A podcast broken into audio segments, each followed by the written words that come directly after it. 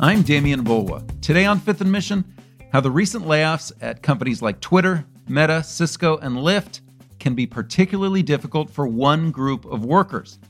They're immigrants in the United States on a type of visa called an H 1B. Companies desperate for workers with advanced skills in things like science and engineering look around the world for that talent. But when the same companies need to trim their workforces, these same immigrants can face life changing crises with a timeline of 60 days to find a comparable job or leave the country. And while some of these employees may have arrived in the country recently, others have been here a long time, buying homes and raising families. My guest to talk about the job cuts and the immigration consequences is Chronicle reporter Carolyn Said. She's been talking to many laid off workers recently and also asking about whether the H 1B system is ripe for reform. Carolyn, thanks for joining me. Thanks for having me. Carolyn, obviously the layoffs from Twitter were difficult for a lot of people, but you spoke to a software engineer who was working for the company on one of these H 1B visas. What's her situation? People who are in the US on H 1B visas are skilled international workers whose visas are dependent on their employer. If they lose their job, they have just 60 days to get a new job with an employer who also will sponsor their H 1B visa, or else they have to leave the country. So their job hunt has much, much higher stakes than the job hunt for all the other laid off workers, who all, of course, are having a hard time job hunting since it's a really bad market and companies are laying people off and implementing hiring freezes. Plus, it's the holidays and the end of the fourth quarter. And realistically, they have to find it faster than 60 days because they have to get some paperwork in the process before the 60 days are up. And what do we know about whether Twitter was looking at the fact that people would be perhaps losing their visas? And are there things that a company can do to help their workers in this situation? We don't know in the case of Twitter, but judging by the sort of chaotic way Elon Musk has done everything, I kind of doubt that that was a priority in his mind, although, of course, he himself is an immigrant. There's a little bit companies can do, but not necessarily a lot. When Meta laid off 11% of its staff this month, Mark Zuckerberg put out a memo in which he mentioned that the company would take steps to help its H 1B international workers. It's not clear what those steps are.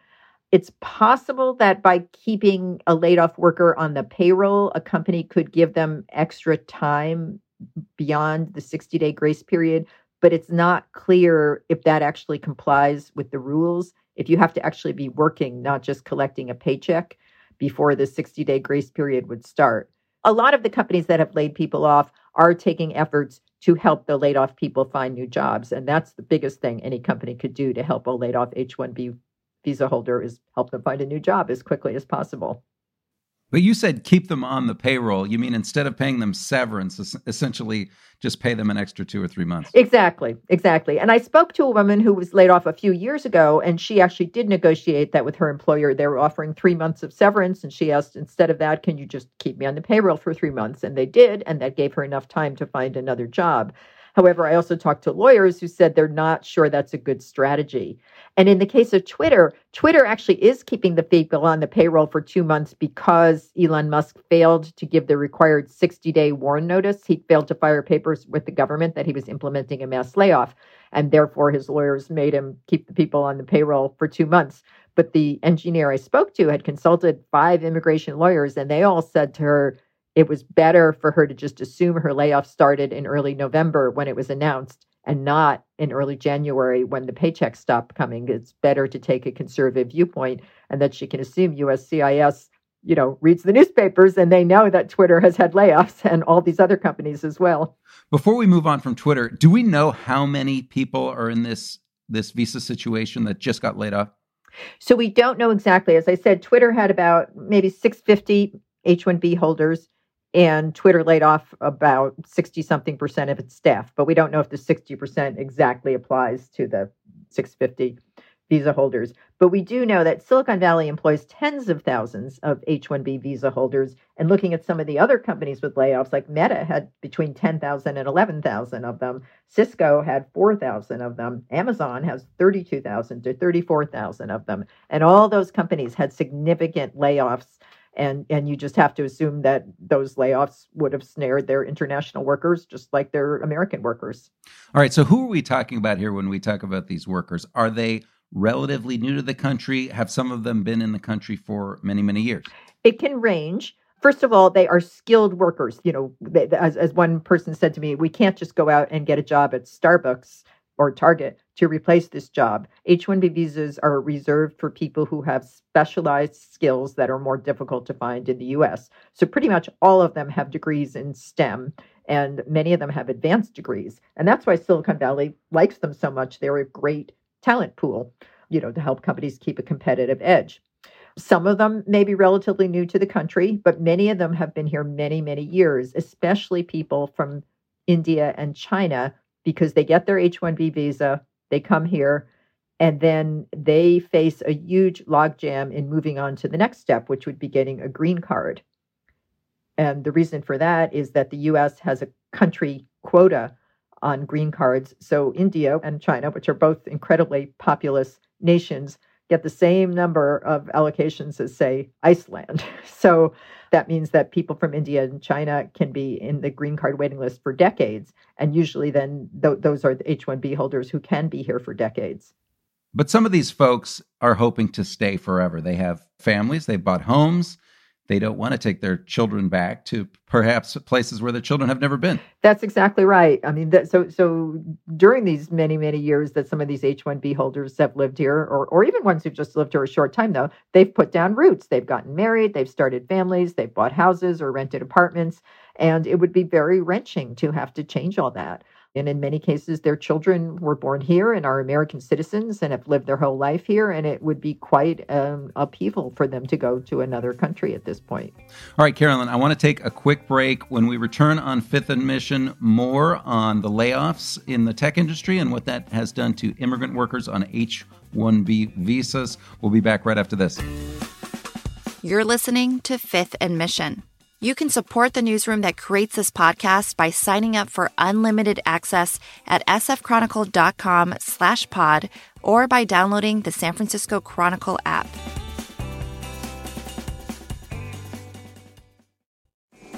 Welcome back to Fifth and Mission. I'm Demian Bulwa, joined by Chronicle reporter Carolyn Said. We're talking about layoffs in the tech industry and how they've affected immigrant workers. Carolyn, can we get into some of the people that you talk to that are in this situation? They're they're potentially going to face their visa. You mentioned they they can't get a, a job at, at Starbucks, perhaps even for a couple months, right? Exactly. They cannot just get a, a job at Starbucks. They must get a job for which they have specialized skills and education. Okay, so you talk about this limbo people are not sure if they are going to find something and i think one person described the quote suboptimal decisions they were making. Tell tell us about that. Exactly. They're going to be in situations where they might be forced to accept a job that's quite a step down lower pay lower down the career ladder just to get a job. And for that matter that's already the case with many of them some of them just to get an h1b visa will accept a lesser paying job. And then also, once they're here, they're afraid of making waves. They're afraid of making complaints or anything because they could lose their visa status. I didn't discover this in my own reporting, but I have read that, as you know, at Twitter, the situation is is uncomfortable for many of the remaining workers, and many have quit. But the remaining workers who are here on H 1B visas feel like they don't have the option to quit. They're kind of stuck there. They're basically like indentured servants.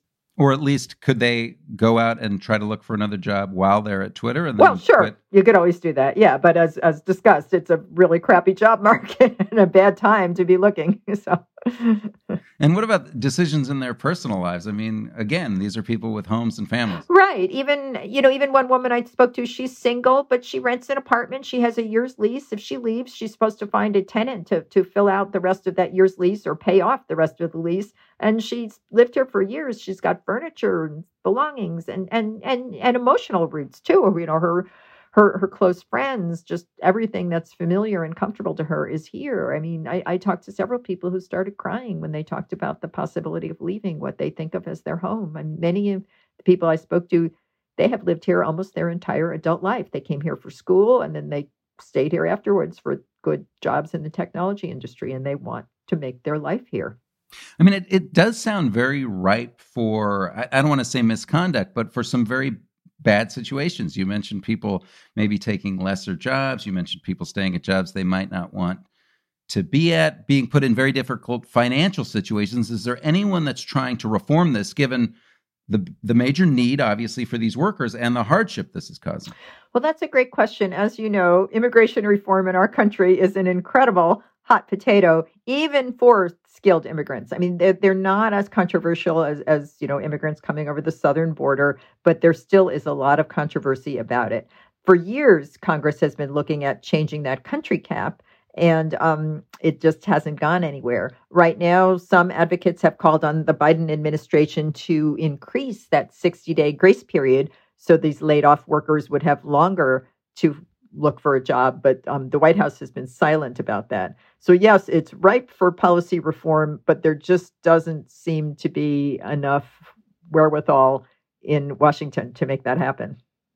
I mean, 60 days seems like a sprint. Is that how it felt to people you've talked to? Oh, absolutely. Absolutely. And again, I can't say it too much. That includes the holidays. I mean, most companies in Silicon Valley closed down the week between Christmas and New Year's. I mean, there's nobody there. And, and as you know, the week before Christmas is not a really great time either. I mean, it's just, it's 60 days, even in normal times, 60 days would be hard. But at this time of year, it's extra hard. Okay, let's say that some of these workers cannot find a new job and they return to the, to the countries where they have citizenship. Can they simply return again if they do find that job a few weeks or months later? The one positive thing here is H 1B visas are transferable, but if they find a new job eh, in a short amount of time, they still have to go to their local embassy or consulate and get their visa stamped. And it turns out because of the pandemic, many of the US consulates and embassies around the world are very short staffed and are very backed up. I talked to an immigration lawyer who said there is a three year wait to get an appointment at the consulate in Mumbai. So some consulates now have the ability to do this through the mail. You can courier your visa there to be stamped, but not all are doing that. And it seems a little discretionary.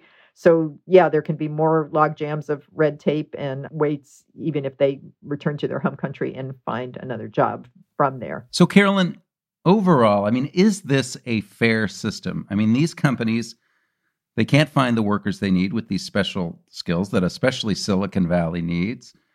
They find these workers who come across the world. And then if they need to do layoffs, these people are out of luck. Is it fair?